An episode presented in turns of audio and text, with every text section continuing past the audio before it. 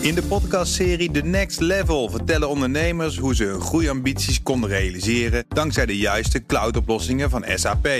Wat waren de uitdagingen, de oplossingen en hoe ging de uiteindelijke implementatie?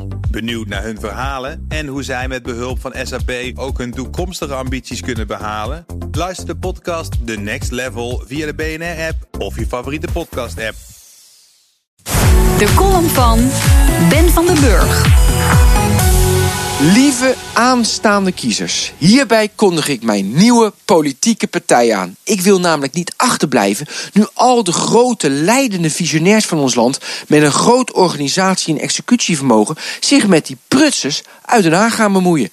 De beweging GeenPeil toonde met het Oekraïne-referendum al aan waar de prioriteiten liggen in ons land. Niet bij het energievraagstuk, niet bij de klimaatverandering, niet bij de manier waarop we de technologische veranderingen implementeren en ook niet bij het verdienvermogen van ons land in de eenentwintigste eeuw.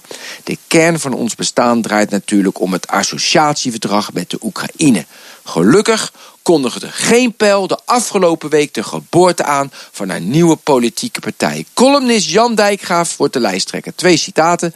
Ze gaan de democratie van binnenuit herstellen en het zal niet gaan volgens de regels van het establishment.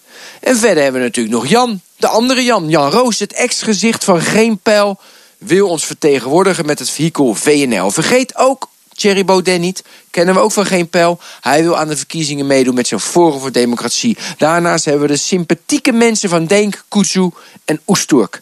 De ondernemerspartij van Hero Brinkman, de vrijzinnige partij van ex vijftig plus Kamerlid Norbert Klein, de partij van de toekomst van Johan en Flemix en natuurlijk de nieuwe wegen van ex-P van de A, Jacques Monasch.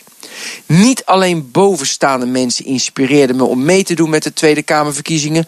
Tom Lauwersen van de Peilingwijzer wees me op dat het aantal van twintig partijen die tot nu toe in maart mee gaan doen met de verkiezingen eigenlijk helemaal niet zoveel is. Dus ik zag mijn kans schoon. De partij gaat G S L heten, Groen Sociaal Liberaal. Met kernpunten als: we streven naar een duurzame groene samenleving waarbij we de technologische geneugten van de mensheid volledig benutten. We zetten volop in op de ontwikkeling van de sociale, cognitieve, fysieke en spirituele ontwikkeling van het volk. We verdienen geld doordat we het meest innovatieve land van de wereld worden. We zijn tegen zogenaamd slimme belastingconstructies en referenda. Het liberale aspect zit er vooral in de zelfverantwoordelijkheid voor onze achterban.